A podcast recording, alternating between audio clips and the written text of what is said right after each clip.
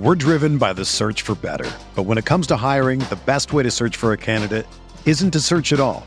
Don't search match with Indeed. Indeed is your matching and hiring platform with over 350 million global monthly visitors, according to Indeed data, and a matching engine that helps you find quality candidates fast.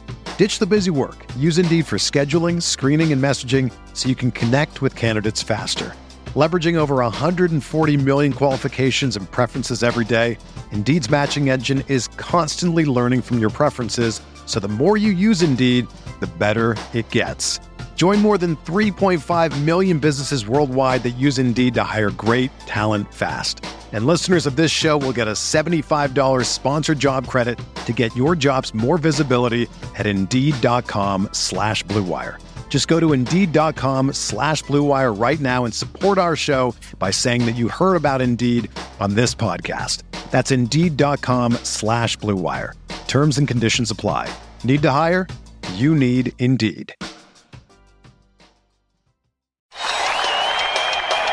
When it's too tough for them, it's just right for us. Where would you rather be than right here, right now? The Rockpile Report with Buffalo Bills season ticket holder Drew Gear. The Bills make me wanna.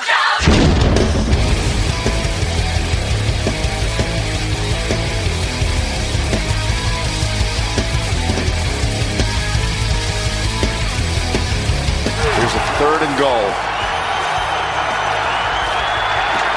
It's going to go to Benjamin. Up top he goes.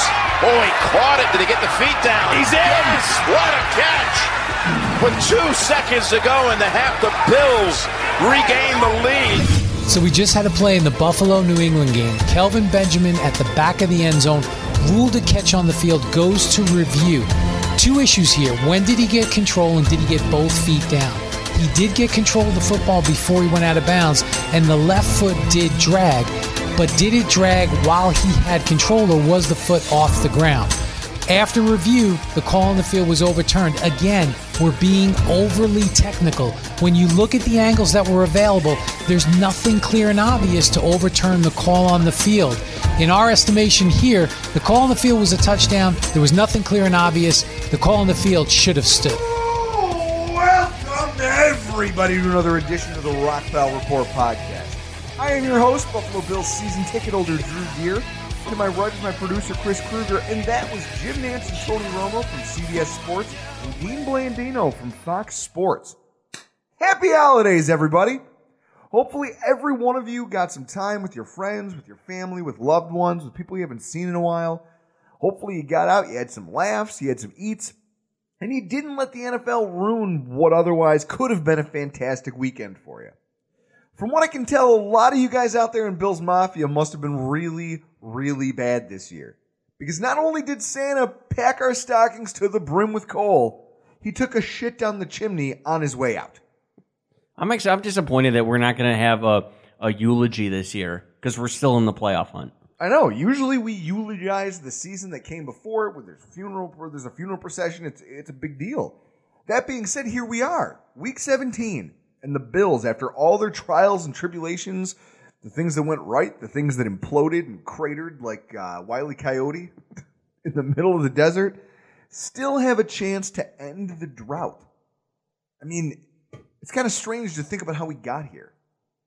And Chris, does it does it seem weird to you that after every and what seems like a very poor season, we're still here? It's amazing that we are where we are with what I would consider we weren't we're not as talented as we were exiting last season. You trade away Watkins, Darius, you get rid of every all the Rex players, and you just figured that this was going to be a rebuilding year and it was going to turn into a four and twelve season. But somehow we are still involved in the playoffs. For the first time since 2004, we are going into week the final week of the season with something to play for, which is incredible to me. Which is why here to kick off the show tonight, we're kind of breaking uh, we're breaking ranks here. We are going to start off with our weekly AFC playoff picture update. Uh, playoffs? Don't talk about playoffs. You kidding me? Playoffs? I know, Mora. I'm just as surprised as you are. When you take a look at the AFC as a whole, the divisions are set. And it appears that the Patriots have officially clinched home field advantage through the entirety of the postseason. Good, great, grand, wonderful. To hell with those guys. I honestly think that with a defense as talent starved and as shallow as theirs, they are absolutely begging to get upset by somebody in either the divisional or the championship round. And honestly, I couldn't think of a better group of fans for it to happen to. At home, finish their season the way it started, a blowout loss in front of their fans. Ugh. The other buy has been locked up by the Steelers, and the Chiefs are, are basically locked into where they are. Nothing the top four change. is all locked. Everyone is set. So now you have to move on to the wild card. And this is where things are still an absolute mess. There are four teams still in the running for the wild card. And unfortunately for Buffalo, we are at the bottom of that pile looking up. The Ravens and Titans currently hold the fifth and sixth spots in the playoff standings, with the Chargers and Bills rounding out the top eight. It kind of sucks because, well, the Bills can't make the playoffs at all with an 8 and 8 record due to the tiebreakers. We also can't get in simply by winning our game. We do not control our own destiny.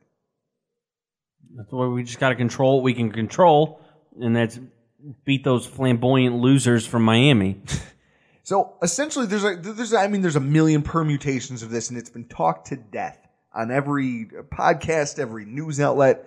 But essentially, this is what it comes down to: the Bills win over Miami. That's for that's paramount to the Bills making the playoffs. We also need a number of things to happen. If note that if the Ravens lose to Cincinnati and we win, and we win, we're in. We're in the playoffs. Now, anybody who watched the Ravens play at home against the Colts, they struggled. They struggled mightily against the Colts. I mean, that's that's embarrassing. It was an embarrassing game for the Ravens on Saturday. Yeah, I'll give Cincinnati a shot So- to, to to beat uh, to beat Baltimore because it's a division game. So even though Cincinnati's technically got nothing to play for, if you could keep somebody from your division out of the playoffs, you're you're going to bring that level of intensity to the game. I mean, we did it to the Jets years ago. So it can happen to anybody. A Ravens loss gets the Bills in point blank and period. Or a Titans loss and a Chargers loss to Jacksonville and a, and a Chargers loss to Oakland. Now, everyone's saying, okay, the Jaguars, they've they've made their uh, you know, they've locked in their spot. They can't change where they are in the in the playoff rankings. So what did the Jaguars have to play for? Well, I'll tell you this. You go to Pro Football Talk, Doug Marrone flat out says, We're playing to win this week. You talk about what's at stake, and then you hear it from the players. In interviews this week, players from the Jaguars flat out said that even though they knew that they clinched their division this past weekend, that locker room had no there, there was no joy in that locker room. Because they they have not really lost many games this year. And they have not lost back to back games at all over the course of the entire season. Doug Marrone is trying to send a message to his squad saying, listen, we do not want to go into the postseason on a down note because teams that come in on a slide have a history of getting bounced. So, with that being said, the Titans matchup with the Jacksonville Jaguars is not a cakewalk, especially knowing that DeMarco Murray will not play. He has a grade 3 MCL tear. I mean, that's that's a huge blow to that offense. And then on the other side of the ball, you've got Oakland. Oakland was hanging in there with the Eagles last night. Now, whether that's because Carson Wentz wasn't there, I, I don't know. But Oakland was still in the football game late into the game. And in fact, the pick six that Carr threw actually cost me $100 in fantasy football. So thanks for that, quote unquote elite Derek Carr. You're, Did- a, you're a fucking bum. Did you win money? I did. How much did you win? 200. Okay, I got hundred dollars back in my big money league, and then I uh, the lesser money league. I won that. So, moral of the story, folks, is I'm better at fantasy football than Drew. My point here is when you're looking at the Chargers, this is a team that with Bryce Petty at quarterback still almost lost to the New York Jets. Still almost lost to them. I would argue that even with all their problems, Oakland is a much tougher opponent simply because of by virtue of the fact that they have better better offensive talent. Than the Jets currently have. There's always something different. This is what I like about the NFL. Where they, I think, they, I think it's the last two weeks. I know it's the last week for sure. Every game is uh, a division game, and there's just a, a different level of intensity in division games. No, and, and so what it comes down to is there are a million different permutations of this. If all four teams are nine and seven, the Bills get in. Okay? If the Bills, Titans, and Ravens are all nine and seven, the Bills get in. If the Bills, Ravens, and Chargers are all nine and seven, the Bills get in. If the Bills, the Titans, and the Chargers are all nine and seven, and the Titans don't make the cut, I mean the Ravens don't make they they win and go to ten wins, and we're tied with the Titans and Chargers, we're out by virtue of tiebreakers. If we're tied just with the Titans, we lose. If we're tied just with the Chargers, we lose. If all three teams make it to eight and eight, we lose. Essentially, we have we have to win our game and hope that these other divisional matchups, hopefully these away teams, I guess I shouldn't even call them away teams. Hopefully these teams that people think don't have much to play for bring their A game the way the Bills did against the Jets a couple years ago, and they kind of help push us into that spot. I mean, that's that's what we have left to root for. Oh, it's a weird feeling, and I'm I, I'm actually in a very zen place when it comes to all this right now.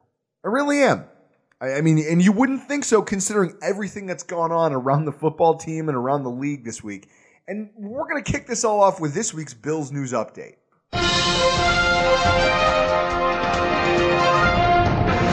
For the first time in a long time, the NFL is actually doing something smart. It was announced on Monday that the league has officially canceled Sunday Night Football and moved the Ravens, Chargers, and Bills games to 4:25 p.m. Eastern Standard to match that of the Tennessee Titans. This move makes a lot of sense. For the last 2 years, NCAA football has attempted to put the first round of its playoff games on New Year's Eve, and in 2015 saw a 40% drop in their ratings from the previous year, which was also down from the previous year's bowl games on New Year's Eve. It was I mean it was a it was a kick in the groin, to be honest. And it led them to moving the games to New Year's Day this year in hope of landing a larger captive audience, considering most people are probably sitting around their houses hungover, probably not able to do a whole lot except mm, I don't know, maybe open a fresh beer and watch some football. So, having said that, the NFL apparently is paying attention to this. By having all of the important games on at the same time in the afternoon, instead of staggering them, they remove the chances that that later period will see a rating sag. Because you think about it, Chris. If you're a fan of the Buffalo Bills and your game is at 1 o'clock and you lose, are you watching the other games? Probably not. Okay. The thing, the thing that I like about the the 425 games, like with the Titans, the Chargers, every, everybody that we're in, in the playoff race with is at 425. Um, it doesn't, it won't help. It won't. If one of them was at one o'clock. It won't psych you out knowing that you're going on the field and you have to win because somebody true. played at one and you know that they lost, mm-hmm. and you just you get win and you're in, and then you start might you may might make some mental mistakes. I don't know. I, I think I just think it. I, and I know Smart that- to have them all at the same time. I think it's smart to put them all at the same time because, like I said, this is New Year's Eve. You know, around four, but by six, seven o'clock at night, most people know what they're doing for the evening and they're on their way to making plans, heading out to wherever it is they're supposed to be going. They're meeting with family, friends.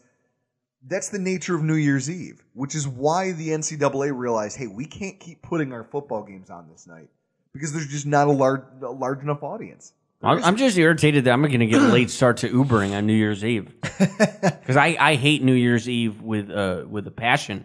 You know, you were telling me Melissa was having a party, and you're like, "Yeah, why don't you come?" How about fucking no? I'm going to go make money in Uber and hopefully get laid doing it. Yeah. If I if I pick up some drunk chick Good luck at 4 a.m. Good luck with all of that. As stupid as Chris sounds right now, the NFL seems pretty smart in doing this. Having said that, the NFL has done some incredibly stupid things. The NFL the NFL's officiating is at its worst. And we have a significant problem with Al Riveron. Trust me, I know that there's a huge portion of the fan base that is still angry about Sunday. So let me put a lot of into context for you because there's a lot more going on here than I think a lot of our fans, you know, the Bills fans think about.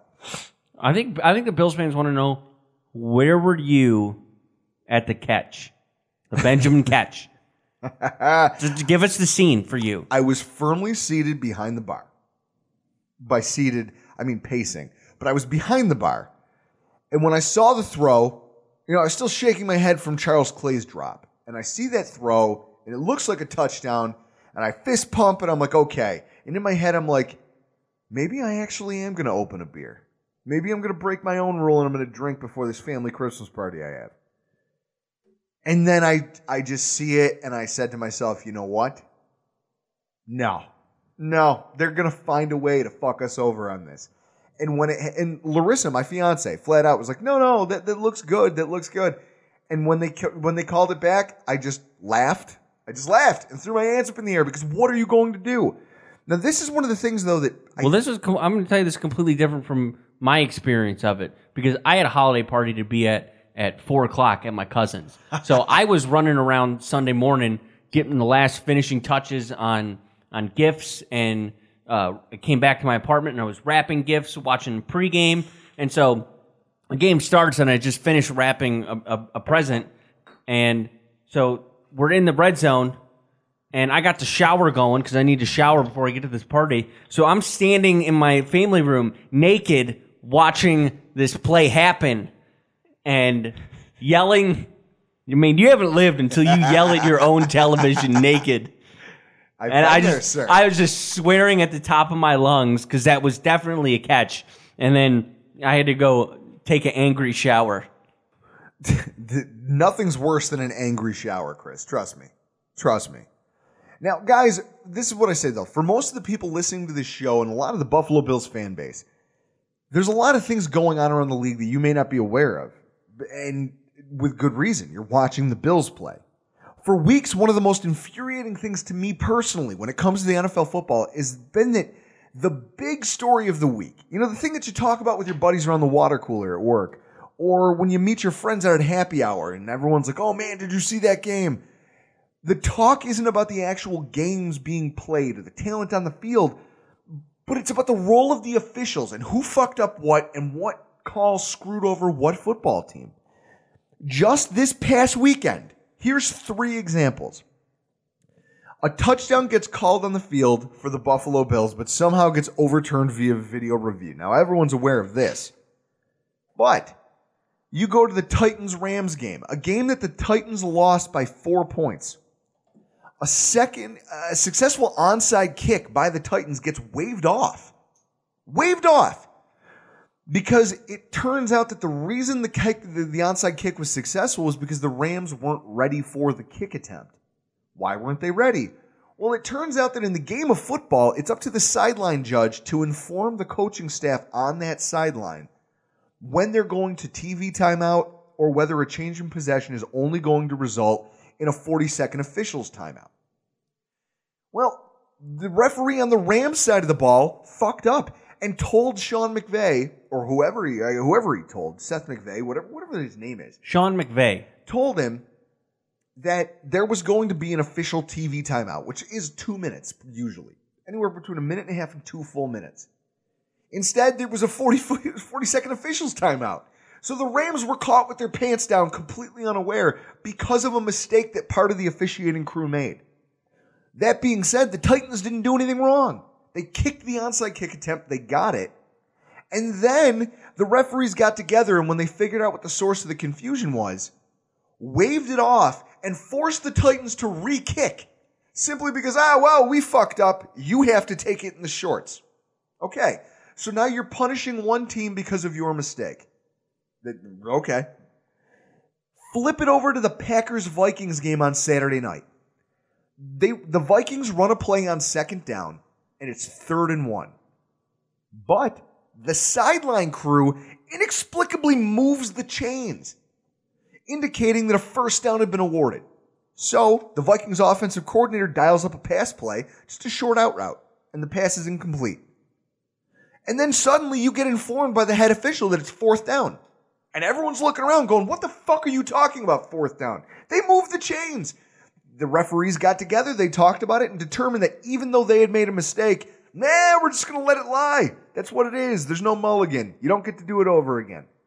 In, you can imagine how infuriating that would be as a fan watching that happen as a source of an official's mistake.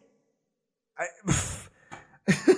and the thing that seems most egregious to me is that unlike the Titans game, they did in the Titans game, the referees said, Hey, we made a mistake, and now you have to do this play over so that it's fair. In the Vikings game, that crew decided, nah, you know what? It wasn't fair, but we don't care. The game's gonna go on. You just have to take it in the shorts. Two complete two egregious errors by officiating crews. Two completely different ways of handling it. This is just from one week of football. And I'm sure that if I went through every single week, I could find at least half a dozen from every single week of the same thing. This is to illustrate the first point I want to make. We have reached a point where the NFL has lost control over consistency in officiating. It's it's gone. It's dead. I mean, I don't I don't remember as a kid watching the game of football and seeing this many just head scratching errors and just egregious mistakes by officiating crews. I mean, Chris, do you remember any of this bullshit going on when we were kids?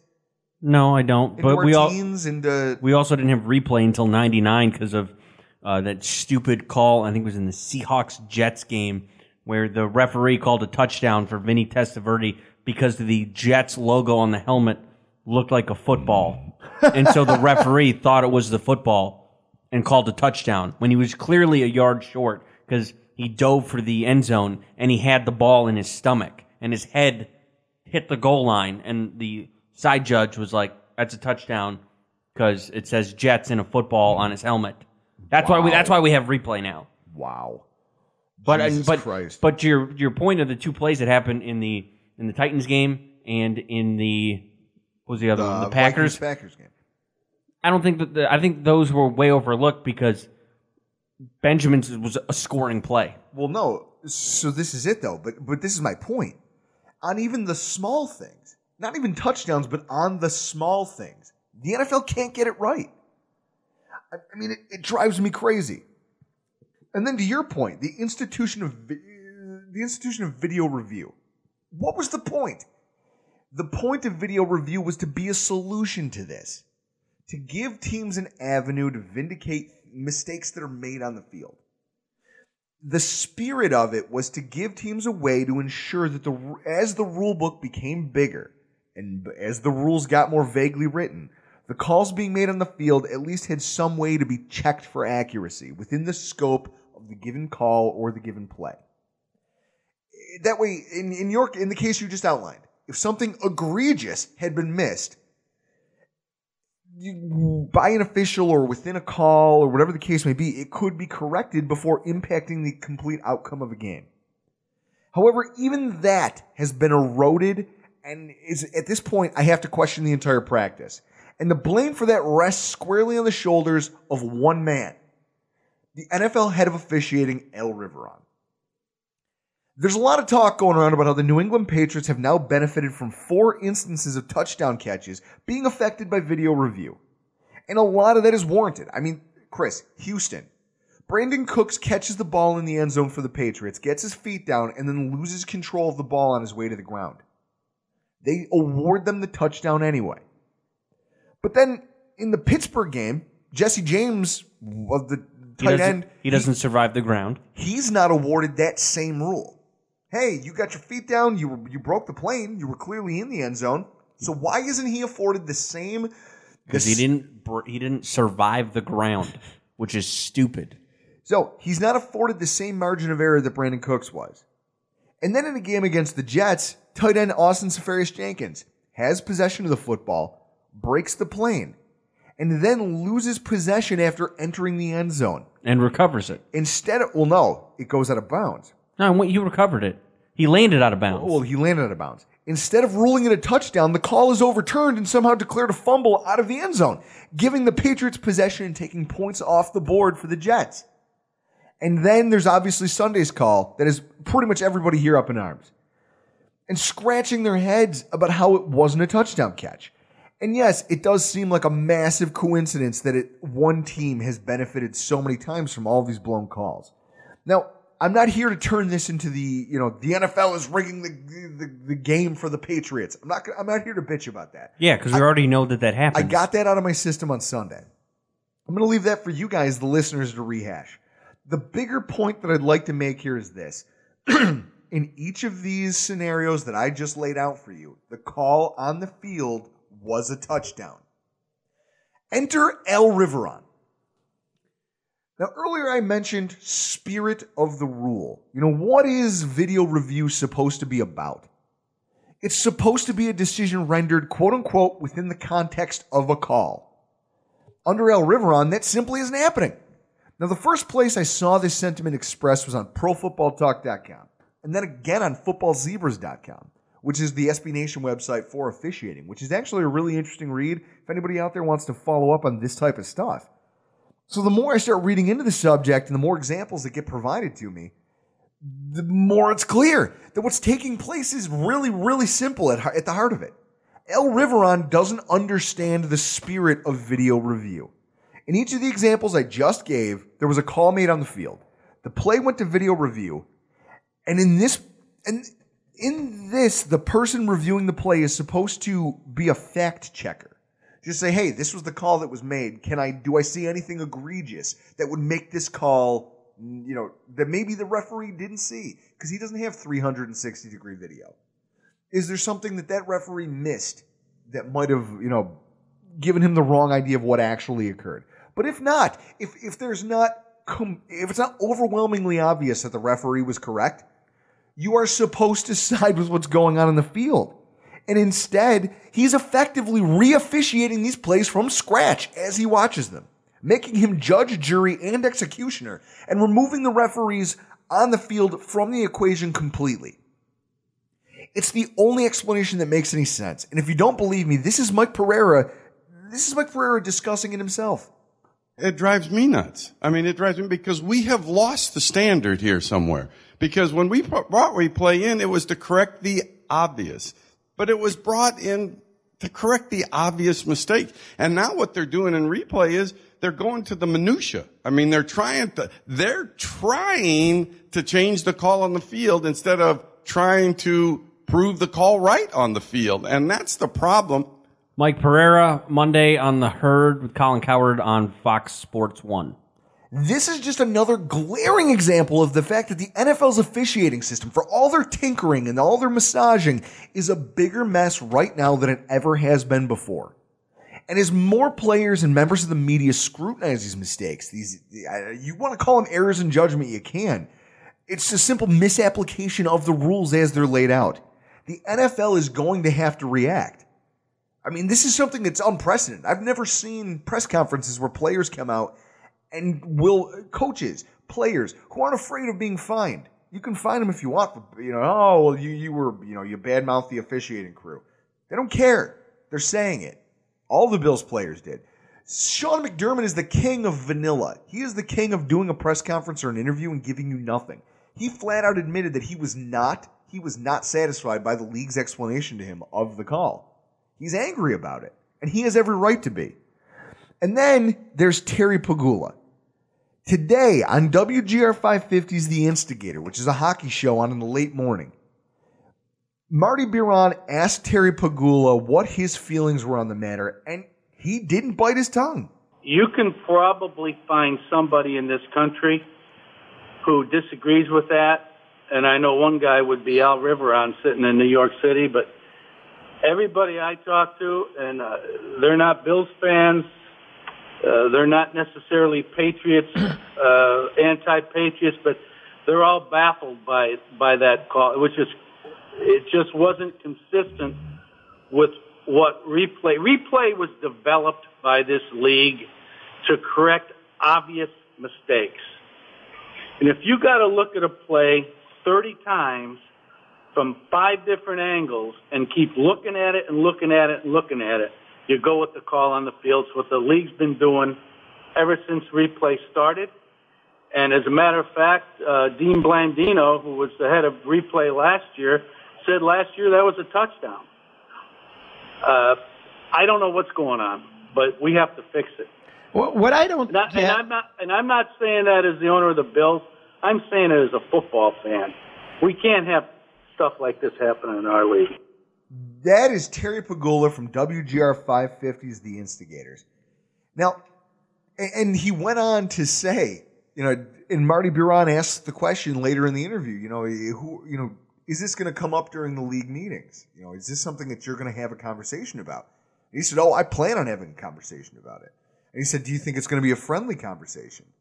And his answer was, well, if the other person involved wants to make it unfriendly, then hey, it'll be what it is. Hearing this kind of thing coming from an owner of a football team who's essentially saying, look, I'm going to go on the air and I'm going to admit that this is horseshit. That, I mean, it has to have Bills fans fired up because there's a lot of people who've leveled criticism at Terry Pegula for not, for being an absentee owner or, or being, you know, oh, he's not really involved or when he is involved, he's involved in the wrong ways and he makes the wrong decisions. This is absolutely the right decision for an owner who gives a shit about the game of football to make. Well, Put your foot down. Don't be afraid of the consequences. Let the let the other owners come to you and tell you you stepped out of line, so that you can tell them to go to hell. Well, I'd, ra- I'd rather have Pegula come out and talk about this Exactly. rather than Jerry Jones, who talks about everything. I'd rather have my owner just own the team and shut up. And when stuff like this happens, then he then I want to hear your opinion. I don't want I don't want him to be like Jerry Jones, who has his own like segment on a radio show and is always meeting with the media. I'd rather have T Pegs just own the team, speak on important topics like this. I mean, I just here's the point that drives me crazy. I guess, given that the people doing the tinkering and massaging are eh, who have, who have essentially brought our rule booking, brought our game to this point, are the same people who you're going to have to trust to fix these issues. I, I don't know. I, I don't know what to think. I mean, Chris, do we trust them to ever get it right and bring the product on the field back to what made the NFL a household brand? They they better do that next year. They, there's got to be something happening at owners meetings this offseason. This is this is just horse. You should, you should 30 seconds. This is here are your angles. You got 30 seconds. If you can't decide in 30 seconds, go the call on the field. All I know is is that knowing that I have to trust the people who made this mess to fix it, I don't know what to think. And I'm just going to leave you guys all with that. I don't know what to think. Oh, man. Crack another beer, Chris. It's time. We, we're going to have to do this. Folks, we are kicking off our week 16 recap. Well, you already kicked it before the show with that Seagrams. oh, that's what I get for betting on the Bills. The Week 16 recap, folks. New England big over the Buffalo Bills. I don't even what was it? 37 to 16? Yeah, 37-16. Oh god, there's the numbers I can't even see them. They're seared into my friggin' brain. Here's the stats of the game as far as I saw them. Tyrod Taylor, 21 to 38, good for 55% completion. 281 yards, no touchdowns, three rushes for 16 yards, six sacks for 39 total lost yards, a 78 quarterback rating. That sounds like a that, that sounds like a franchise quarterback.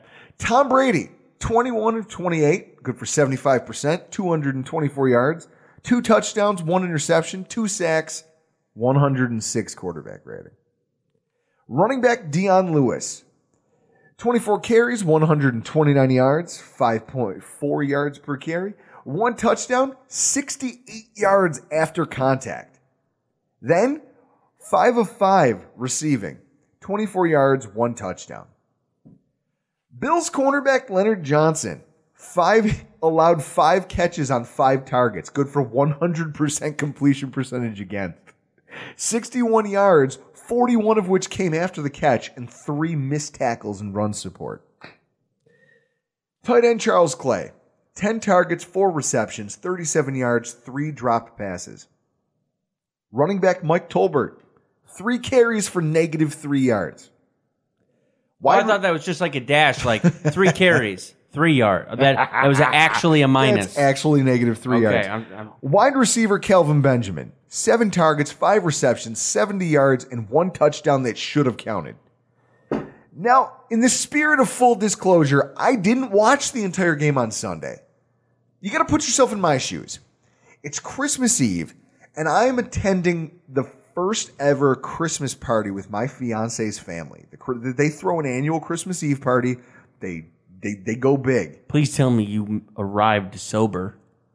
The party started at 3 p.m. However, knowing how important the Bills are to me, Larissa gave me the green light to watch the game before we left and said that we would just go late and show up for dinner. For the first time all season, I didn't have a single beer during a Bills game. For the first time all season, not a single alcoholic beverage. And I can say that I do not regret the decision. I'm surprised you did that. I can't. I can't watch a game without drinking. I have to le- have at least like two or three down before kickoff. when the non-call on the touchdown happened, I was obviously, I, obviously, I'm furious. I'm a Bills fan, but that wasn't the breaking point for me. Oddly enough, it came after a pair of calls by the officials in the second half. The first was a defensive pass interference call against Hyde on a play where the wide receiver literally initiated the contact and forced him into it. Garbage call at a point in the game where the outcome was very much hanging in the balance. In my mind, after that, so after that nonsense horseshit touchdown call and that pass interference call, I'm thinking to my head, all right, the referees owe us one. They have to know that they owe us a call. A few plays later, the Bills were issued a, a very, very late flag for defensive pass interference in the end zone on Gronkowski. And my fiance was shocked when instead of blowing my stack, throwing chairs, cussing up a storm, I shut off both TVs, told her to get her boots and coat because it was time to leave. I am out of here. You did it. The game was still tied at 16. But I saw it and I said to myself, earlier in the game, I told Larissa, if I had a video, like a VHS cassette tape, of every game that the Bills have played in Foxborough since the drought started, I could play that game right now and you wouldn't know the difference. You wouldn't know the difference between all of these games based on the way the Bills play because they do this thing where they act like they're in it for a little bit, but you can already tell that the tide has turned and they just aren't capable of bringing it back. You gave it in earlier than I did. I shut it off after that uh, the screen pass for New England to go up 14. And went, well, fuck this. Going to my cousins. I'll tell you, I regret nothing about my decision to go hang out with my fiance's family on Christmas Eve. I had a blast. I showed up sober. Everyone tried talking to me about the Bills, and the only thing that I had any concern about was the fact that someone told me that our long snapper, Reid Ferguson, was limping off the field. That was literally the only thing I had any concern about, because to me, the game was over an hour and a half earlier. So moving on into the breakdown of the game, I guess the, the place I gotta start is a place of positivity. Breakout game for Kelvin Benjamin. When we made the trade for him, it was with the idea that giving Taylor a target that could just outsize people. yeah, because he's not that accurate. literally go in and outsize people. Has a big catch radius, pretty good hands, elite size, and can come down with 50 50 balls on a pretty consistent basis. Would encourage Taylor to throw into the intermediate areas of the field more. And then, because we're the Bills, he almost immediately suffered a knee injury. Now, he's got a meniscus tear that's going to need surgery in the offseason to correct. But what's impressed me, and I'm I, I guarantee you it's impressed Brandon Beane and Sean McDermott. In fact, I have no doubt that this is what they were talking about when they were like, we know the quality of the player that we're getting. He's he's playing through this meniscus to injury just to try to keep the Bills in contention. That's a fucking gamer. Hats off to that guy. I mean, he he showed on Sunday the most productive day in a Bills jersey that he's had since he got here. Routinely beat his man to the inside. That was the thing that really impressed me was just the inside cut, wall off his man with his size, catch the ball in the numbers, and go to the ground. Wall off his man, go to the outside, catch the ball away from your body, take it to the boundary. He he whooped Gilmore like a drum. He he just beat him, just just wailing away on him the entire game. Gilmore looked like shit this game, and a lot of that was because of Kelvin Benjamin. I mean, and even on that would be touchdown grab, fantastic body control. That's the thing I keep remember thinking was the way he contorted his body to get around, find the ball, get his hands on it, drag his feet, and get them both down in bounds. That's that's like a that's a special kind of That athlete. is a special catch. And I mean, for as many people are, that are angry about the call, if Charles Clay had any interest in earning his paycheck on Sunday, which I got a question, he would have caught the fucking ball on the previous play. And then there would have been no doubt that we had scored. I mean, just Kelvin Benjamin was one of the few silver linings of the day for me. I mean, I was salivating just thinking about it. Just a wide receiver who manhandled the cornerback who just got paid a shitload of money and is going to be in our division for a long time. I love what he brings to the table, and I'm just dying to see what he can do in an offense with a real offensive coordinator and an accurate quarterback. Now, on the flip side of the ball, you got the defensive front seven. This game, I don't know. It, there was a, in a way, it kind of mirrored mirrored the previous game. Our defense as a whole kept our offense firmly in the game until halfway through the third quarter. They spent way too much time on the field, and inevitably the run defense eroded, which gave way to a bunch of points. That's exactly how the last game happened. The run defense was gashed by the Patriots in the second half. Two touchdowns and five different players on the Patriots team averaged more than four and a half yards a carry. And our defensive backs, I mean, Leonard Johnson missed three tackles. They struggled. Okay. But the linebacking corps and the defensive line, I, they allowed backs into the secondary almost untouched on a number of occasions. When you figure how well these units played last week, it's disappointing because I thought that last week's performance was something you could build off of. And on the defensive line, there was no pass rush. There was no urgency to getting to Tom Brady. Everybody knows that if you're going to beat Tom Brady, you've got to do it, and create pressure, but do it without blitzing. That's the key. Plus, you got to what is it? Disrupt the A gap. Yep. So he A-gap. can't step up and throw. It's your defensive tackles getting into the A gap, and it's you. You need four guys who can get there, so you can drop everyone else back in coverage. Our defensive line just didn't generate any push. I mean, it was after the first couple series. I was like, are these guys already tired? They look like they might have already played a football game coming into this football game. We got no push in the offensive line of the Patriots, who isn't. They're not great. They're allowing some of the. the I think the somewhere in the teens as far as where they're ranked for quarterback hits. They're allowing a lot of pressure and a lot of quarterback hits, and the Bills got none of that. None of it. I mean, it's disappointing to see that after handling them pretty well in the first game, getting a ton of pressure and a ton of contact, they made adjustments to that pressure, and we couldn't scheme up anything new to try to work around it and try to find some momentum. I think that's the disappointing thing for me. Because I'd like to think that Leslie Frazier does a pretty good job. He has this season done a pretty good job. In in our wins, his games are good. I mean, uh, Chris, can can you tell me a single game that you can point to and say our offense single handedly won this game? No. No. His the defense has done pretty well in all of our victories, but in our losses, Maybe my maybe the last time we played Miami. in our losses, because we haven't had many close ones. I mean, we actually early on in the season we did, and in that game, in those games, they were low scoring, and the defense did their job. Nine to three against Carolina. Nine to three, the game against Cincy, where we had a chance to get two two tries at getting a touchdown. we had the end of the multiple turnovers in the Cincinnati game. Yep. Couldn't capitalize on them. The defense has been doing its job all season, so I'm really not going to bag on these guys.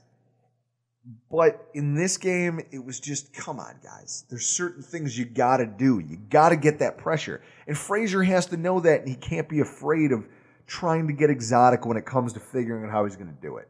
Sometimes maybe you got to put three DNs on the field instead of a D tackle. Sometimes you got to go small and just put nothing but D, DNs on the field. I don't know what to tell you. You have to find a way to get to Tom Brady because if you can't, well, then you're fucked. And we saw that on Sunday. Now, oh, speaking of fucked and things we saw on Sunday, one of the things I can't stand is hearing that there's people who are once again piling on top of Sean McDermott for a decision that I myself would have made. You talking about that 50 yarder? There are people taking issue with the fact that on fourth and one, while trailing by multiple scores in the second half, McDermott made the decision. He made a gut call to attempt a field goal instead of going for the first down and extending the drive. Totally disagree with that. I know you do. I can just imagine what WGR's whining line sounded like this morning. I mean, I gotta fucking sit here and listen to you, Chris. That's bad enough. Just as bad as me having to listen to you. Okay, so- and look at you. Jesus. With teeth like this? I don't why why kick why go you're down 7. Why kick a field goal there? If you lose, your playoff implications don't change and if you win, they improve a little bit. Okay. Ta- grow some fucking balls and go for it. Counterpoint. Here's my take. And it's a lot like my defense of the punt during the Snovertime game. When you when you have an offense that's proven to you that it cannot successfully run short yardage plays on a consistent basis when it matters in the context of a game. Okay? In the Snovertime game, we were 0 for 3 on fourth down. In Sunday's game, we were already 0 for 2. How are you supposed to trust that if you go for it again on fourth and one, that your offensive coordinator is going to dial up a successful play? How do you know? As a head coach who has to be responsible for the outcome of this game, I would trust the units that are in the context of that game working well for me. In this game, it's the kicking unit. In the overtime game against the Colts, it was my defense. My defense was holding the Colts in the entire day. I'll trust them before I trust some boob who's proven that he cannot dial up a short yardage play that has any fucking success. So don't. So when you look at me, Chris, if you were my offensive coordinator and you had failed me that many times over the course of the day, I will absolutely not trust you when things are on the line. No, I'll stick with what I know works, which is generally my kicking game. Because I've got a great kicker. I've got an elite long snapper. I've got a special teams unit that does a good job overall. Okay? It's like that old adage fool me once, shame on me, but fool me twice, shame on you. Okay? If you're going to compare this to Indianapolis, that is horseshit. Because we were playing Jacoby Brissett. Ooh. We're playing Tom Brady. You got to match Which is him. why you take the points. Take the chance. You take the chance. With We're an down off- seven. with an offensive coordinator who's already blown, blown, blown two attempts on fourth down from inside of three yards. He's a fucking boob. I'm telling you, I firmly believe that Who's the not- quarterback coach? Let him make the call. not even in just these decisions, but in multiple decisions as I watch the evolution of our team's decision making over the course of 17 weeks, McDermott's decision making has been influenced multiple times by the offensive coordinator's ineptitude. I get How do you blame him? I get that that's why he he went for the field goal is because he failed him. But you're playing Brady. You got to try to match him You try to point. get you try to get points when you think you can get them, and you rely on the one unit that you know. We're in down your se- win, in your wins. There's been one unit that's been able to pick up the slack for you against the Falcons. Who scored the what is essentially the most important touchdown of the Trey game? White. Tre'Davious White. In this game, who scored the most the only touchdown of the entire game? Po- was that Poyer? Absolutely. Your defense is the only thing that's doing anything significant for you. You kick- you so kick- who do you trust? Do you trust your kicker, who is very accurate and has proven that he can hit 50 yarders? Or do you trust a boob who multiple times has failed you when you've relied on him in this exact scenario? You're, you're you're down seven in the second half, going for a 50 yard field goal. Well, guess what? You make that 50 yard field goal, you're down four points. You need a touchdown. You're out of You your go for it on fourth and one. Oh, you want to go fight Chris. below zero fighting outside? Chris. I'll take my shirt off. Chris, people who saw the video of the uh, the feats of strength as we ended Festivus on our Twitter feed at Rockpile Report, they saw how tough you actually are. Turns out I wasn't ready. you have no upper body strength. I'm built like a tank. Have you seen my right forearm? Having, having said that, folks, that brings me to this week's hero and zero. In this week's zero, I had to give it to Tyrod Taylor and Rick Dennison. You folks fell on your face. You get an F minus in my book. I couldn't figure out which one of these guys deserved more, so I gave it to both of them. They're like that cartoon from the 90s, Captain Planet. Except when their powers combine, it doesn't form a pollution fighting superhero. They form a shitty NFL offense that makes me want to take my thumbs and drive them directly into my own eye sockets. Nothing was worse than listening to Tony Romo call the game. You could tell that it physically pained him to continue trying to talk about the Bills' offense. He was on point with his analysis of Tyrod and the way our offense was being Do run. you remember that throw, Chris, down the field that led Tony Romo to say in one of the most exasperated tones I've ever heard from an announcer? Man, the Bills just, just, the Bills just stop themselves sometimes. And then uh, of the play, when they were showing it in slow motion, they're like, look at that separation. He goes, in the NFL, that's an open receiver. Oh yeah, Tony, we play in the NFL. And later, he had to, he just kept repeating things like, that's a throw you got to make. Or, one of my favorites, I don't understand why you didn't just throw the ball away. Thanks for nothing this week, Tyrod. But he's not alone because we've got Rick Dennison, the horse that I just can't stop beating.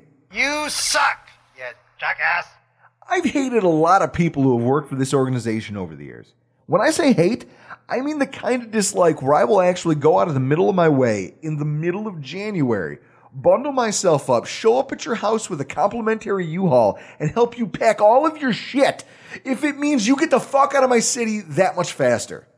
And this year I was able to add another name to that illustrious list, Rick Dennison. I would love it if, if you found out where he lived and actually like the day after the season ends, you just show up with a, a rented U-Haul. I mean, I don't know which play call was worse.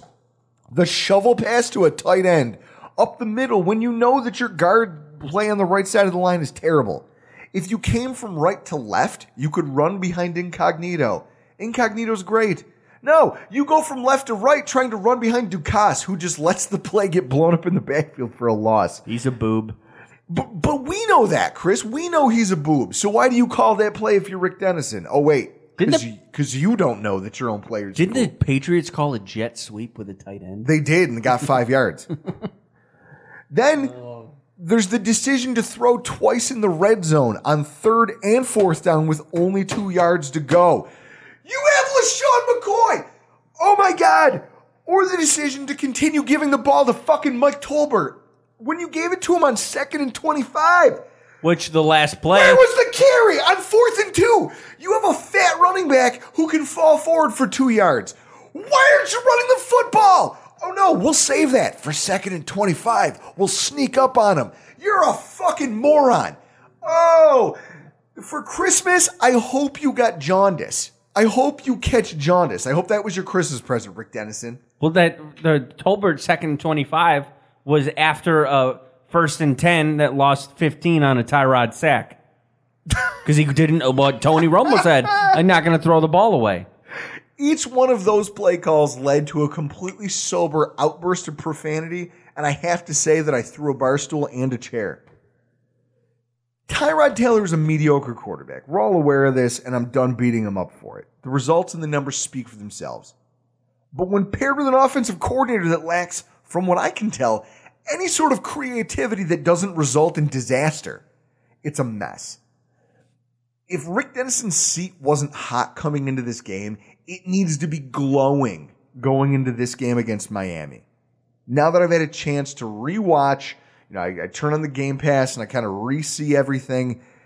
It needs to be glowing white after uh, just having a chance to digest all of this.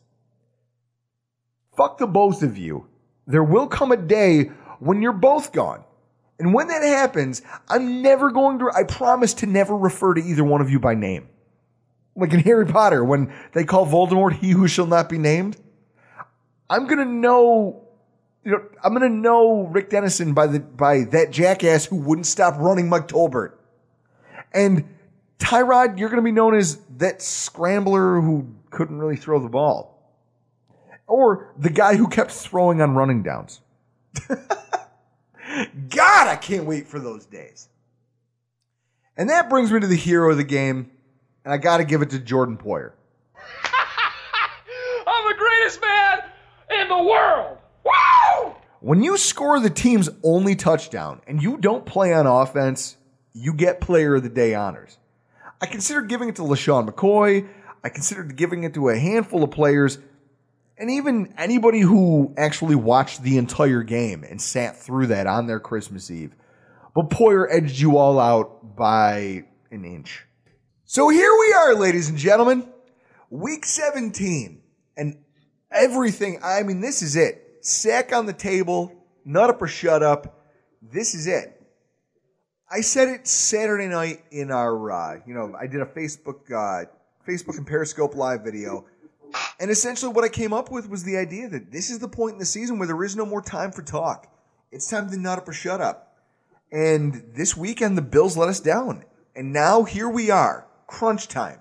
The most, probably the most important game of our season. Arguably, the other games going on around us are just as important, but this is the most important game of the season. And it's the first time in 13 years that week 17 has landed us here. Buffalo Bills at Miami Dolphins. Travis Wingfield. Honestly, I think it's more of a function of Adam Gase and what he means to this offense. Third Thirdand10.com. Kenny Stills does a lot for clear out routes. Locked on Dolphins podcast. Are we worried about Ryan Tannehill not being consistent? But this is Miami, pal.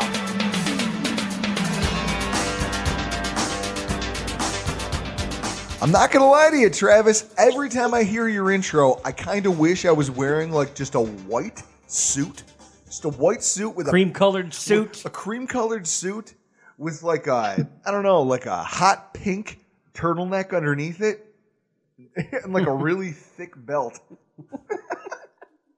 I'm just imagining Ric Flair as you say that. Woo! So.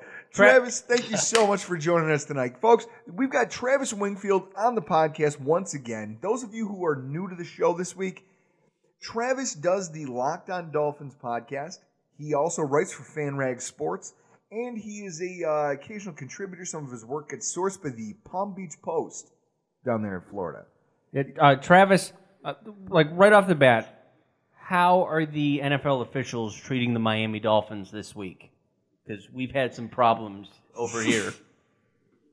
I think if you pulled 32 fan bases, you'd get the same answer from all 32. Even the Patriots think they get jobbed somehow, which is strange. But I mean, the Dolphins have had some really, really weird calls go against them this year. Most notably, the, they had a sack on Ryan Fitzpatrick in the end zone where it, I don't know how you could possibly determine that he was not in the end zone, and they called it. They reviewed it and determined it wasn't a safety, even though he was like very clearly in, in the end zone. So it's been that kind of year. I, have been calling it an epidemic for the entire season now. The, the officiating in the NFL is just it's getting ridiculous, and you guys you guys know that all too well too. So. Oh, Travis, we pointed out we pointed out three different examples, not even including the Bills example of officiating gone awry just this week.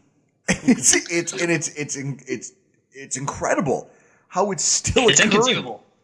Exactly. This is a game, and the thing is, the rules. When the NFL says, "Oh, well, this is hard," you made it hard. You are the ones who made the rules. we didn't make it this way. We're just trying to watch the game.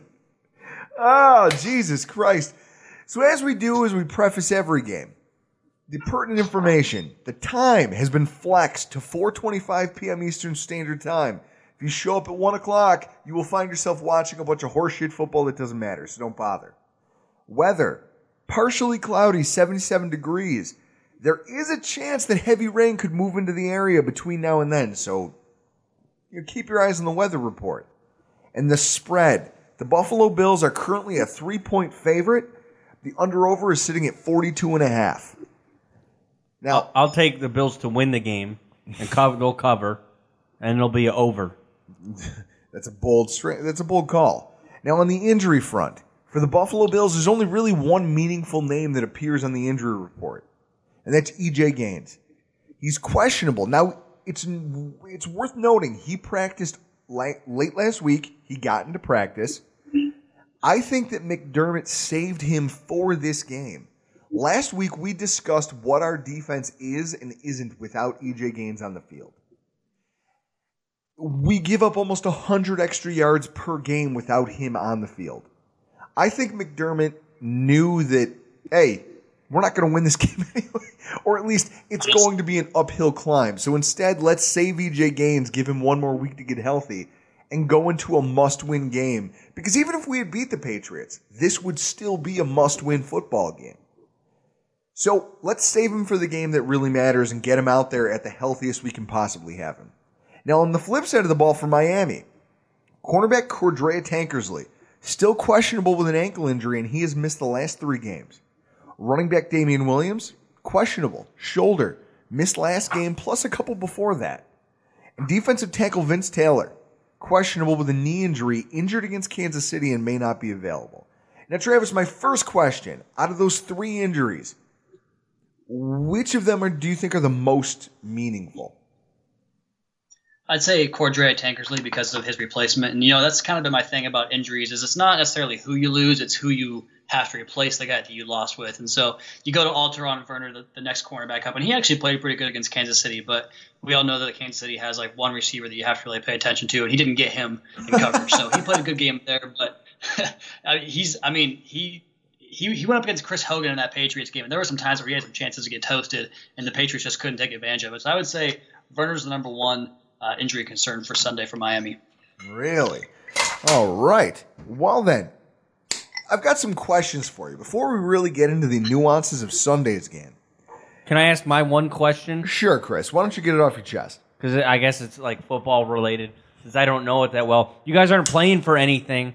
Is there any chance that you'd like to see Gase play somebody that usually doesn't get a lot of snaps? You know, I, have actually got a whole uh, like kind of monologue on that that type of situation for the game on Sunday. Should I save that for you, or uh, no. want to get into it right now? No, you know what? You launch, launch away. Yeah. So basically, uh, you know, after the Dolphins lost to after we lost to you guys uh, back on the 17th to, to fall to six and eight, Gase's press conference right after the game was very, very much, you know, we're out of it. This thing is over because they had to have like a couple of miracles happen, and one of those things was the Niners beating the Titans to stay in the race and to yep. have that very slim hope. And he, even throughout the course of the week, he was talking about, you know, after that game had gone the way it, they needed it to, he was talking about how we're talking, we're looking at evaluating jobs in the next two weeks and finding out who's going to be here in 2018. And he had a very much futuristic approach to the game. Now they come into the Kansas City game, and it actually wasn't like like incomprehensible that they could actually get what the help they needed on Sunday to get into a position where this game would have meant something. And if they had won that game, this game would be meaningful to Miami. They got all the help they needed, but I think they played like a team that was looking for the future, and I don't see any reason why they would change that in Week 17. So I think it's going to be all about finding guys that can, you know, just get onto the field. They targeted uh, the new tight end AJ Derby three times on red zone fade slash back shoulder passes and two of those were against Marcus Peters. So I don't know what the hell he was doing there, but I, I, think that they are going to start start trying to find some young guys to get some more time. And uh, I don't know if I necessarily have a, a, specific guy that would do it. Probably on defense, maybe like a Chase Allen, the linebacker. But outside of that, it's just I, I don't see this team being prepared or, or ready to play at all. Wow. Well, that's that's that's pretty damning. Now, I'm gonna go, I'm gonna take this a step further since you had your monologue. Before we really get into the X's and O's of what's gonna happen on Sunday, I gotta ask you. So today I'm reading an article from the Palm Beach Post by uh, David George, and it's essentially revolving around Gase's reputation. Now, heading into this offseason, the Bills and the Dolphins were in very different places. The Dolphins had made some trades and acquisitions in the offseason, you know, based on the draft pundits around the league and fans in the Dolphins fan base were talking about building off last year's playoff berth and taking that next step towards being a championship contender. And at the same time, we here in Bills country, fans had pegged them as a team in flux, incapable of winning more than five games. So it's interesting to me that as we kick off on week 17, the two teams couldn't be in more different places. I mean, in this article, which we're going to put a link to in the show's description. The writer compares what Sean McVay has completed uh, this season with the Rams to what Adam Gase was supposed to bring to the Dolphins. Noting that even with the injury to Tannehill, his accomplishments aren't nearly as sterling. Okay? They don't stand out the way that McVay has kind of taken Jared Goff and just blown up on the offensive side of the ball. He also goes on to say that he and a bunch of other Miami pundits and fans have reason to doubt that Gase can actually deliver improved offensive performance with consistency. So I guess I have to ask—I've got a series of questions here for you. Do you agree with this gloomy assessment of Gase's offensive approach? Uh, no, I don't. I Okay. think that I, I think that's a really shoddy journalism to say the, to say the least. Um, you know, the Dolphins beat writers, and I don't want to get myself in trouble here for a job that I'm eventually trying to pursue, I guess, one day. But outside of a couple of guys that they're pretty useless, and I've I've noticed that someone told me that a lot of other teams beat writers, and you guys can maybe attest this too, seem to be more fans of the team, or at least they want the team to do well. The Dolphins beat writers, except for like Joe Schad, who obviously you guys know I love him and we have we have a bit of a personal relationship, I guess now. But um, outside of him, it, they it's all it's all worthless stuff that I don't even bother reading. So to, to hear that comparison, I mean, that's such a sh- like shoddy way to look at things. Talking about you know Sean McVay, who's got a pretty healthy squad. Todd Gurley's going for a buck fifty, both running and receiving every game. It seems like. I mean. Well, it's just you don't have the pieces. Like you mentioned, Tannehill goes down. If the if the Rams lost Goff and went down to what is it, Sean Mannion? I mean, what would their season look like right now? So I think that's a pretty pretty lazy journalism, if you ask me. Well, so so to me though, so what I what I did was I read that article and I laughed. I laughed a little bit. I showed it to my fiance. We both laughed about it, and then I came up with a couple. But it got me thinking. In the mind of most fans, you know, obviously you do the Locked On Dolphins podcast. You write for FanRag Sports. You kind of have an idea, and you you monitor social media. You have an idea of what Dolphins fans are thinking. In the mind Oh, of most fans, does Gase get a pass on this season, considering all the injuries that you guys have endured? So basically, you boil it down to two things, right? There's the people you respect and the people that you just kind of scroll past their name when you see them in, on Twitter or wherever it is. And the people that you scroll past are the ones that want to fire Gase and, and fire Mike Tannenbaum and get Steve Ross to sell a team and replace Tannehill and get rid of Jarvis Landry and just blow everything up every single year that you don't get a win, or you know every week you don't get a win. But then the people that do respect have a lot more. Uh, you know, they see things more not just compartmentalized by week by week, and they, they look at the big picture. And yeah, the Dolphins, you know, you look at their offense; they're they're on pace to be the or they're on track to be the second lowest scoring offense in Miami Dolphins history, which is crazy to me to think that with the weapons they have and the running game that they've had with you know Kenyon Drake and Jay Ajayi at different times. But um, I think that you can look at the quarterback as a big reason for that. I mean, the game against you guys, for instance, three picks and four fumbles. it's going to be hard to score points when that's happening. Dropping the ball every other snap, it seems like. So I think that Adam Gase does get a pass. I mean, the Hurricane, the, the lost bye week. I mean, you got to remember the Dolphins are playing their 17th or their 16th consecutive game on Sunday. Never got a week off this year. Mhm. Uh, your your offensive line coach doing cocaine in his office. I mean, that kind of falls under the head coach's watch too. But Yeah. nonetheless, it's it's no good either way.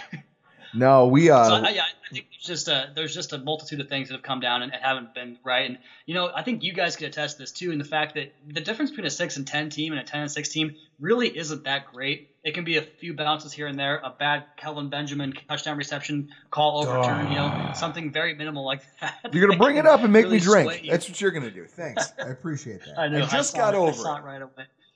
But it just, I mean, it's not that big of a difference. And last year they had so many plays where you know Kiko Alonso getting a pick six in their own when they were backed up against their own goal mm-hmm. line with the 24-24 game to win the game, and just you know these late games they got a bunch of late luck or you know good things that happened to them late in games. It's been the opposite way this year. So I just think that the pendulum kind of swings. I think they were always like a six, seven, eight, nine, ten win team, and it's just the way the ball bounces sometimes. Now, one of the things that I found interesting, the the the first and foremost, the reports that Gase was fighting with Landry on the sidelines this week after your loss against the Kansas City Chiefs. Okay. I, I don't know. It's and the sense that from the fan base and from a lot of the even if you don't respect him, a lot of their local reporters talking about how they feel like Gase might be losing the room just based on his the way he is, the way his coaching, the lack of success. I guess is there anything to that? I mean, have you have you heard anything like that? I mean, the fact that Jarvis Landry and the head coach are fighting on the sideline in front of everybody, that's a problem. I mean, for as badly as things have gone during some of these Bills games, I don't know that a single player approached Sean McDermott and had it out with him. So uh, the way I see that is is winning takes care of all that. I mean, we, we've all seen the famous Peyton Manning versus Jeff Saturday shouting match that they Yes. had in a game years and years ago. That's one of my and then, I mean, favorites. Tom Brady. Yeah, that's it's awesome. I, I love seeing that, and you know, him talking about Peyton Manning getting extra reps in that week in the weight room and how he felt tough. But uh, you know, we, I've seen Tom Brady, you know, yelling at guys on the sideline and getting into shouting matches, and the set the Seattle Seahawks defense getting into these shouting matches. I just chalk it up to two guys that are competitors that want to win. And Jarvis Landry actually had a point when he did that because the Dolphins, it was a sequence down in the red zone where they went back to back fades. I mentioned it earlier, back to back fades to AJ Derby in the end zone against Marcus Peters, the best cover corner in football for my money. And you get a guy that is just active for the first time this year with the Dolphins, and you're throwing him the ball. And then it was a third and 24 after a stupid Ted Larsen penalty, a personal foul penalty that pushed him back 15 yards. So it's third and 24, and they throw a little bubble screen to Jakeem Grant and not Jarvis Landry, and Cutler promptly throws it way over his head. So just kind of like the entire Oh. microcosm of the season, like the mistake, the penalty, the bad play call, the bad you know throw from the quarterback, all just kind of came to a head. I think Jarvis Landry sees the season coming to an end in that one instance, and just you know you guys know how he is. He loses his head every once in a while. And Adam Gase, they have a they have a great relationship, and I've heard that from multiple people, including Joe Schad, that they absolutely love each other and they love their competitive spirit in one another. And so I think sometimes when you have that, hot heads are going to clash every once in a while, and I, I'm not too worried about it.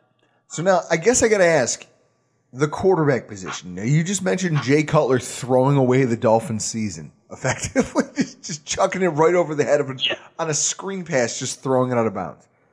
So Jay Cutler gets brought in to spell Ryan Tannehill because of the injury. But, but even with Ryan Tannehill, the offense wasn't that impressive. It was good, but it wasn't great. Now, what is the outlook on the quarterback position for the Dolphins going forward? I mean, I've read all sorts of crazy things, but they all insinuate that fans think that if a more talented option exists in the form of either a draft pick or a big free agent signing, a la Kirk Cousins, you know, that the Finns can and should pull the trigger. Now, I've personally looked at the numbers, and the team could actually afford to do it this year. When you consider the fact that Ryan Tannehill's cap hits for the next two years are less than $5 million for dead money. So if they were to move on from him, it wouldn't cost him much. I mean, the, when you put that in the terms of, hey, what are the Bills paying for dead money for players? We're paying more than that to get rid of a D tackle. So if I mean, we, clearly they want to try to upgrade at that position. You guys have a quarterback that could be upgraded from if he isn't going to return and be an elite quarterback. So if you guys manage to wrangle in a good, you know, a good first round draft pick at quarterback, or like I said, Kirk Cousins, that that idea has been tossed around a bit. I mean, what do you think is going to happen at that position? Do you have faith that Tannehill's going to be the guy? So the way I view quarterback play is you have a tier of guys that are they are unfazable in the, in the sense that no matter what you put around them, they're going to play well. And that's like the Tom Brady's, the Aaron Rodgers, the Russell Wilsons, Drew Brees, those kind of guys that you just, you know, you get that guy and you just thank your lucky stars that the next 10 to 15 years is going to be awesome quarterback play. And then you have the next tier of guys where the surrounding cast really does matter. You can have guys like Joe Flacco go on awesome runs when he has a good receiving corps and a good running game and a good defense that he can lean on. And Ryan Tannehill's in that in that tier for me, you know, and, and that includes guys like Matt Stafford or Matt Ryan. You know, I know Matt Ryan had a crazy year last year, but I, I consider him to be one of those guys that surrounding cast really matters. And Tannehill's the same way. And I did a breakdown of Tannehill's career throughout the last like five years. You know, from his rookie year in 2012 when his top targets were Brian Hartline and Davone Bess. You know, Brian Hartline goes for a thousand yards under Tannehill and then disappears off into nowhere. And then you go from the offensive line the following years, you got guys like Tyson Clabo, Marc Colombo, uh, Sam Brenner. I mean, just a mix, a, a mismatch of horrible offensive line play. And Tannehill's always had to kind of mitigate that. And all of that comes together. I think the coaching staff of the Miami Dolphins, this is another thing that Joe Schad told me, was he said that if anything, this year has given the team a much greater appreciation for Ryan Tannehill because you go from 23 points per game last year with Tannehill with pretty much the exact same offense. The only difference is Branden Albert, who was banged up and not very good last year, and you go from Jordan Cameron to Julius Thomas, and that's about the only difference outside of the quarterback position. So you go from six points fewer per game. You go from Jarvis Landry going from 12, 12 yards per catch to nine yards per catch. Kenny Stills from 17 to 13 yards per catch. All these guys' productions have taken a huge dip, and so the Dolphins have really put their eggs in the Ryan Tannehill basket. And I will do something for the Rock Pile Show right here and give you guys a nice little uh, uh, teaser for the next for next season and say that if Ryan Tannehill, barring injury, is not under center on 2018 opening day, I will go ahead and chug one of your guys' Seagrams for you. Oh, there it is, a Seagram's bet. Right in the love. I love it. Seagram. Fantastic. So now, in preparation of our game on Sunday, I got some questions for you. I, and we always start on the offensive side of the ball. What's with the second half shutout?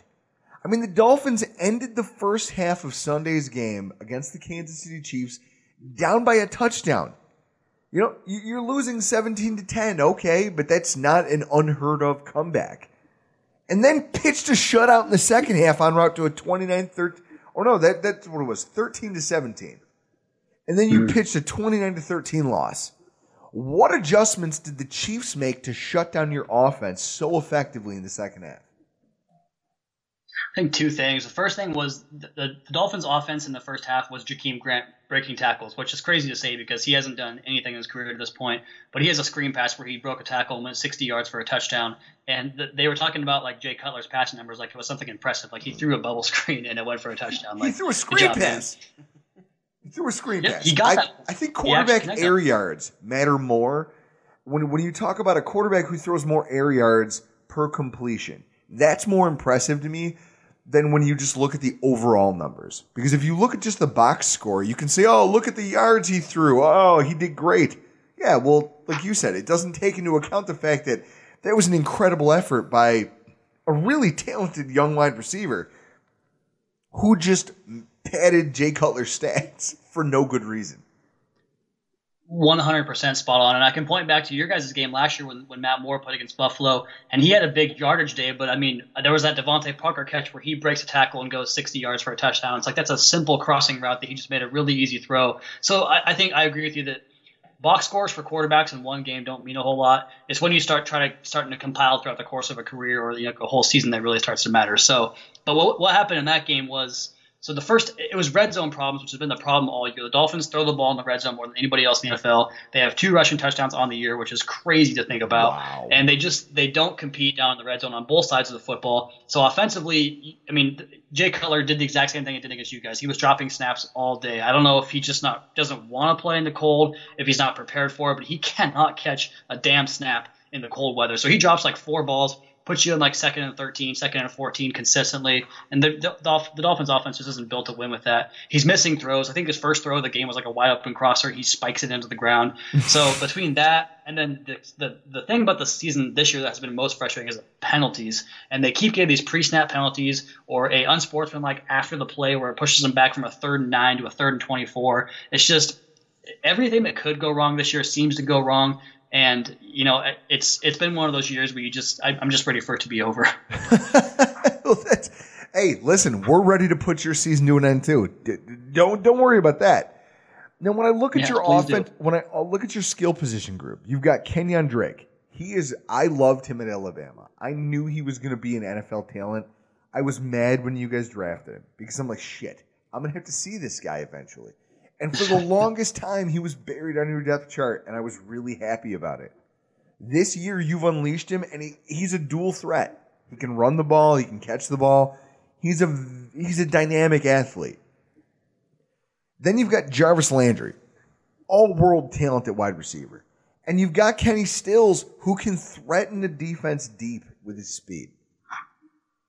Considering how well we corralled you know, our secondary really kind of corralled your playmakers in in our last matchup, and then the number of weeks that have gone by that you guys have had to watch tape, and the fact that our D just got exposed very badly in a matchup against Brady and the Pats. How do you expect the Dolphins offense to attack our defense in this rubber match? That's a good question. I, I think they're going to have to try to run the ball first and foremost. You mentioned Kenyon Drake, who has really, by all accounts, been more consistent than Ajayi was last year during his break, you know, his breakout Pro Bowl, Pro Bowl run. Easy for me to say, uh, but he's just been consistently breaking tackles, consistently getting positive yardage. He's finding the hole earlier than Ajayi did, so he gets himself into a position where we're now in second and seven or second and six compared to you know second and eleven because Ajayi had so many negative runs to go with the big ones as well. But I think that one area the Dolphins have to be really concerned about. And the Bills, you, you talked about loving Kenyon Drake. Tr- Tre'Davious White was my favorite cornerback in the draft class last year. I absolutely loved him. So seeing the way he's been playing and the way he gets his hands on footballs, and then Micah Hyde also was like my favorite free agent last year as well. So you get those guys. Jordan Poyer's having an awesome year for you guys. Anybody that can take the football away, which is something the Bills. I mean, correct me if I'm wrong, but something the Bills have kind of. Yeah. Oh, in our wins, that's year been a staple. It's been a staple of Bills' victories this season. I need to cut in here. Exactly. I need to cut in here real quick, Travis, because I got to get this out since this came down during recording. Uh, the Buffalo Bills have elevated Malachi Dupre, Marcus Murphy, and Ricky Hatley to the 53 man roster, and they have placed Andre Holmes and Travaris Cadet on IR. Yeah, you're gonna have more big, big, big wide receivers. That's what they're essentially bringing in big special teamers, big guys who can play the wide receiver position. That's a shame about Cadet. I always liked him. I thought he was having a good year or a good last couple of games too. So that's, that's a bummer for him. You want to talk about a shame about Cadet? It was one of those things that I actually, it, and this is the thing. For as much as I hate the New England Patriots, I realize I don't hate them. I hate Tom Brady. I hate Bill Belichick. I hate their guts. I can't. I'll see them both in hell. I know that. I know I will, and I and I I can't wait for the day it happens. But having said that, I don't hate the Patriots as a whole. And the reason why is because you look at some of them, and some of them are just you still see it. They're decent guys. On that play where Cadet very clearly just destroys his ankle, his his ankle is facing a way that your foot shouldn't be facing. Hmm. Trey Flowers is walking around, immediately just puts his hands on his helmet and he's trying to talk to him and you know he's just trying to be encouraging like hey man oh don't worry it's not that bad. Oh no. Like that's that's sportsmanship right there. Some of these guys have class. And for that you know what i mean? I, I respect them I, I respect that. In that moment it kind of reminded me that i don't hate all these guys. There's a handful of them eh, and they know who they are. everyone, everyone who listens to this show knows who they are because I rant about them every time we play against them. I'll see them in hell. Otherwise, the, a lot of these guys are just they're they're athletes. It's, they're at the office and they're watching a coworker just get brutally injured. That's it's rough. Yeah, which is good to see, and also uh, I think we can add Gronk to that list too. After his, you know, the thing he did to Trey White was that that really upset me. I, that really really pissed me off. So put him on that list too. No, he, oh, he's there. He's been there for a long time. I met him personally once. I got a chance to talk smack to his face. It was one of the highlights of my entire life, and I almost got killed for it. But it, it's all right. It's all right. I'm still here. I'm still breathing. Yeah, it was worth it. so on the defensive side of the ball, the red zone. You just talked about how the Dolphins throw more than any team in football in the red zone. Now, watching the red zone defense on Sunday from the Dolphins, you guys seemed pretty stout right at the beginning of the game. But ultimately, it just didn't hold up over the course of two and a half quarters. I, I guess right now, what do you see as the being the biggest thing stopping them from getting their opponents off the field and out of and keeping them out of the end zone? Something I actually just talked about my podcast when I recorded before I came out with you guys is their inability to find mismatches both on offense and defense. And I talked about it before the Chiefs game with Travis Kelce and Tyreek Hill. How those guys are just matchup nightmares. You know, you put Kelce on a safety or a linebacker, you're not going to have a good time. You put Tyreek Hill on anybody that doesn't run a four-three, you're going to have a bad time also. So these guys, these teams have these matchup problems. The Dolphins just cannot do it. I've been scouting a little bit of college this week because you know the season's over, doing that stuff now, and just trying to find linebackers that can. you guys know how that goes. Just trying to find linebackers that can replace Kiko Alonso and Lawrence Timmons. These guys are so slow and they can't change direction. So you get down in the red area, and you know you can put Travis Kelce. You know you, you see the personnel grouping and you match it on defense, and then Kelce splits out wide. Now he's got Reshad Jones one on one, and I like Jones in that matchup, or at least I like Jones in that matchup against most guys but Smith throws a perfect ball. Kelce has a great catch, and there's just nothing he could do. So the, the lack of guys that can create mismatches on offense and the lack of guys that can prevent the mismatches on defense is the biggest reason. Now, when it comes to the Buffalo Bills, as far as mismatches go, who do you see being mismatches for your defense from the Buffalo Bills offense?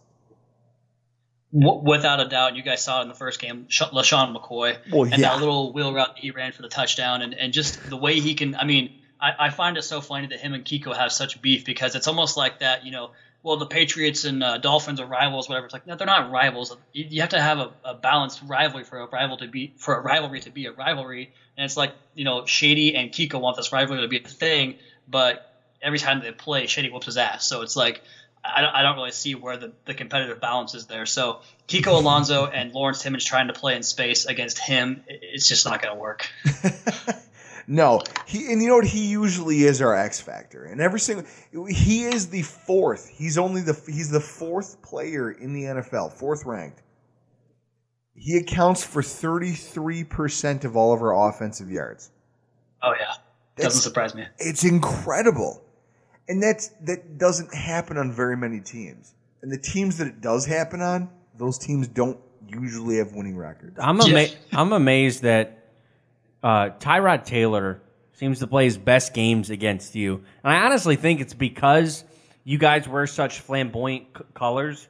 His eye, his processing works faster because those colors are so bright, and he just burns you guys all the time.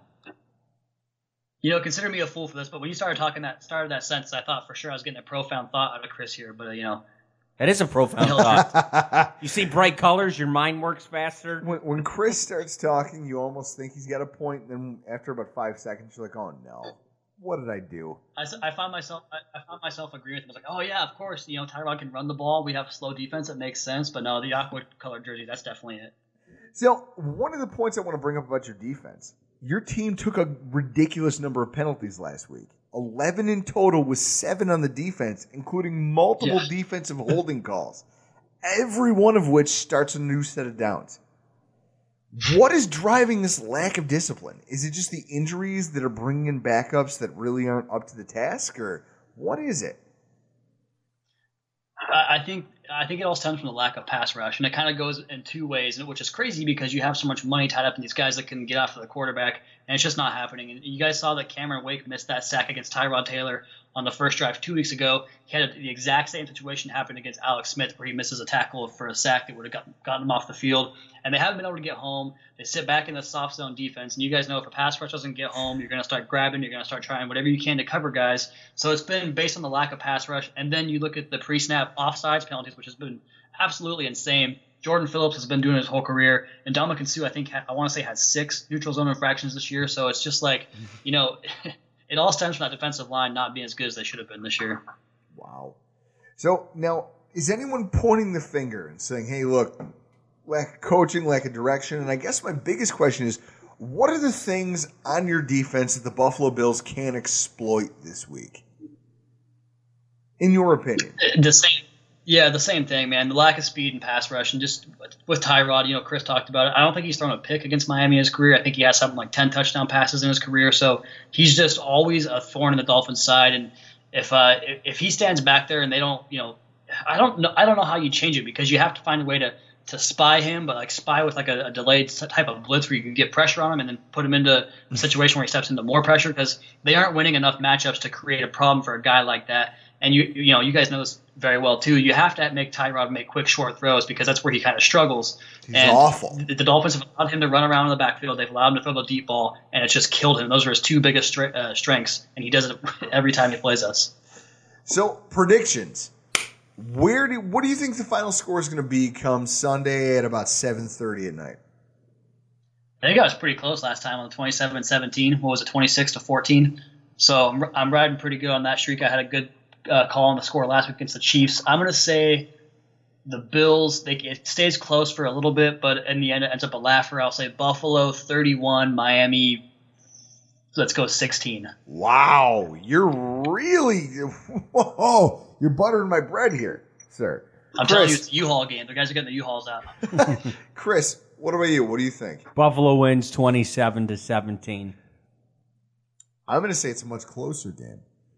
I'm going to say it's 24-21 Buffalo Bills. It takes a 55-yard Hauschka field goal to win it.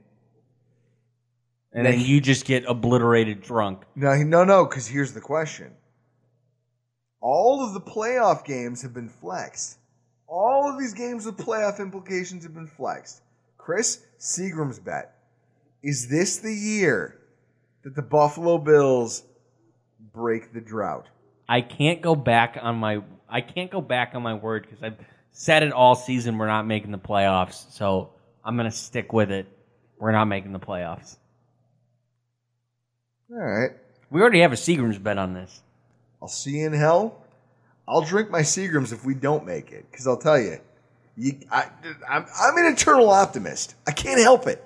Yeah, you I thought we were going to beat the team. Patriots twice. I love this team so much. That I, I and I just look at this and I'm in a very zen place about this. I didn't freak out over our last loss because I realized this is the one that matters.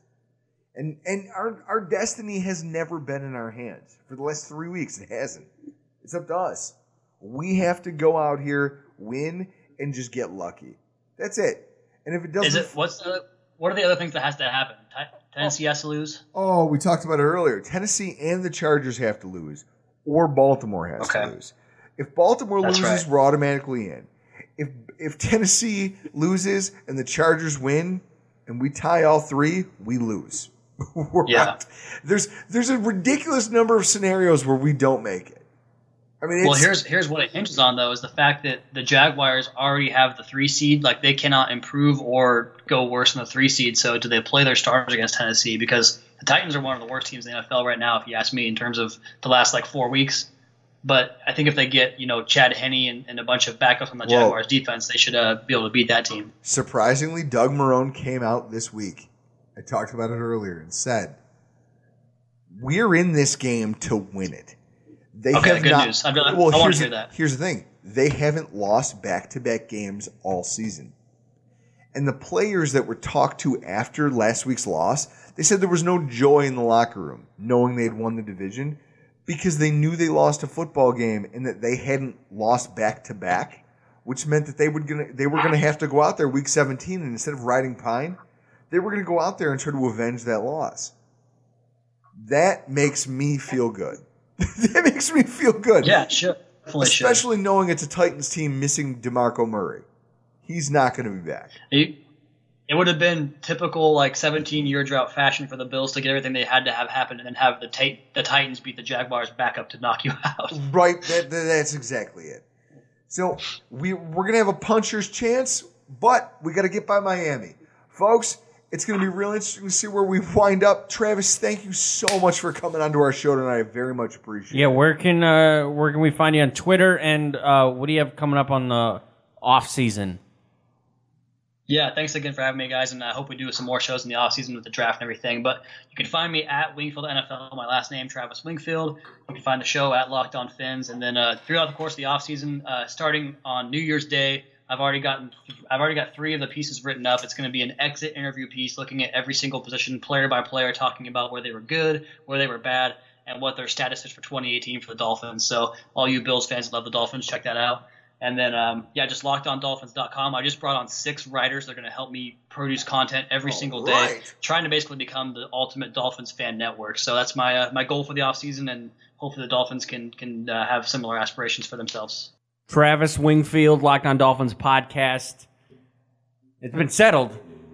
I have the better physique than Travis Wingfield.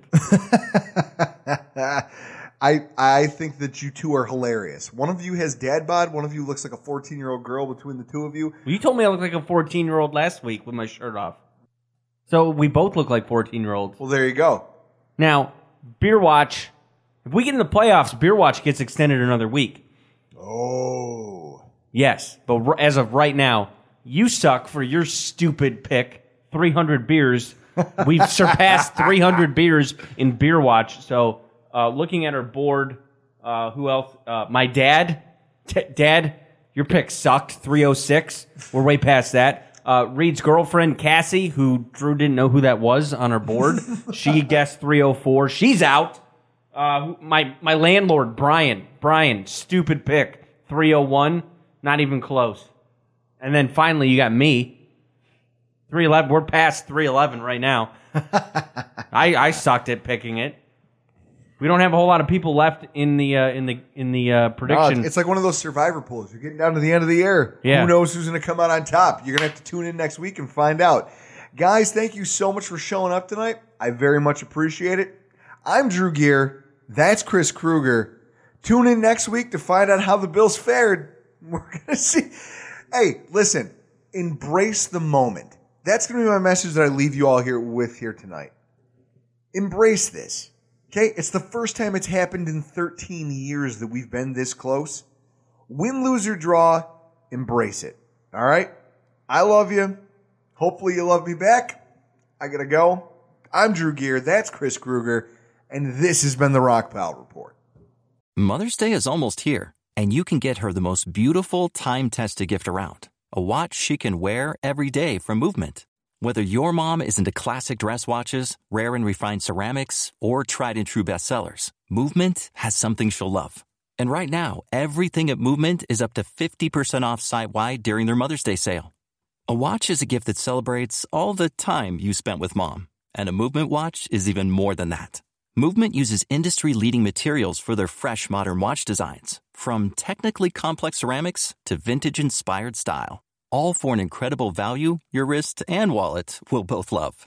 And with one size fits all convenience and fast free shipping and returns, it's a stress free shopping experience.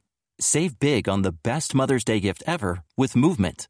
Get up to 50% off site wide during their Mother's Day sale at MVMT.com. Again, that's up to 50% off at MVMT.com.